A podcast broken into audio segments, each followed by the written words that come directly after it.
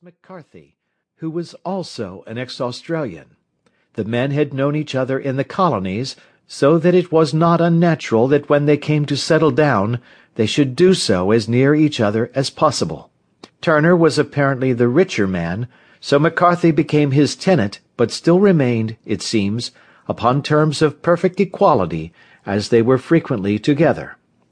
McCarthy had one son, a lad of eighteen, and Turner had an only daughter of the same age, but neither of them had wives living. They appeared to have avoided the society of the neighbouring English families and to have led retired lives, though both the McCarthys were fond of sport, and were frequently seen at the race meetings of the neighbourhood. McCarthy kept two servants, a man and a girl. Turner had a considerable household, some half dozen at the least. That is as much as I have been able to gather about the families. Now for the facts. On June 3rd, that is, on Monday last, McCarthy left his house at Hatherley about three in the afternoon and walked down to the Boscombe Pool, which is a small lake formed by the spreading out of the stream which runs down the Boscombe valley.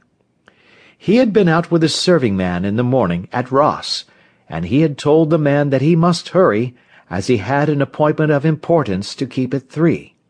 From that appointment he never came back alive.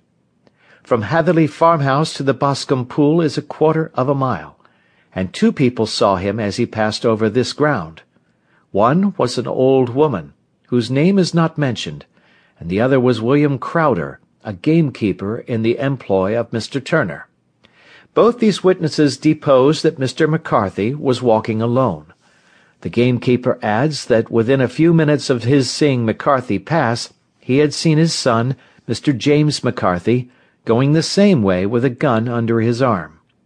To the best of his belief the father was actually in sight at the time, and the son was following him. He thought no more of the matter until he heard in the evening of the tragedy that had occurred. The two McCarthys were seen after the time when William Crowder, the gamekeeper, lost sight of them. The Boscombe Pool is thickly wooded round, with just a fringe of grass and of reeds around the edge.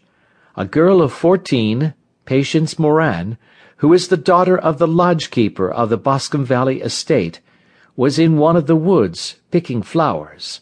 She states that while she was there she saw, at the border of the wood, and close by the lake, Mr. McCarthy and his son, and that they appeared to be having a violent quarrel. She heard Mr. McCarthy the elder using very strong language to his son, and she saw the latter raise up his hand as if to strike his father. She was so frightened by their violence that she ran away and told her mother, when she reached home, that she had left the two McCarthys quarrelling near Boscombe Pool, and that she was afraid that they were going to fight. She had hardly said the words when young Mr. McCarthy came running up to the lodge to say that he had found his father dead in the wood, and to ask for the help of the lodge keeper. He was much excited, without either his gun or his hat, and his right hand and sleeve were observed to be stained with fresh blood. On following him, they found the dead body stretched out upon the grass beside the pool. The head had been beaten in by repeated blows of some heavy and blunt weapon.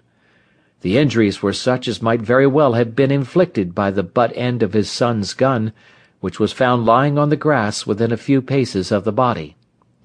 Under these circumstances the young man was instantly arrested, and a verdict of wilful murder having been returned at the inquest on Tuesday, he was on Wednesday brought before the magistrates at Ross, who have referred the case to the next assizes.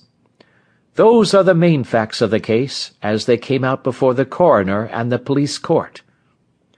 I could hardly imagine a more damning case, I remarked. If ever circumstantial evidence pointed to a criminal, it does so here.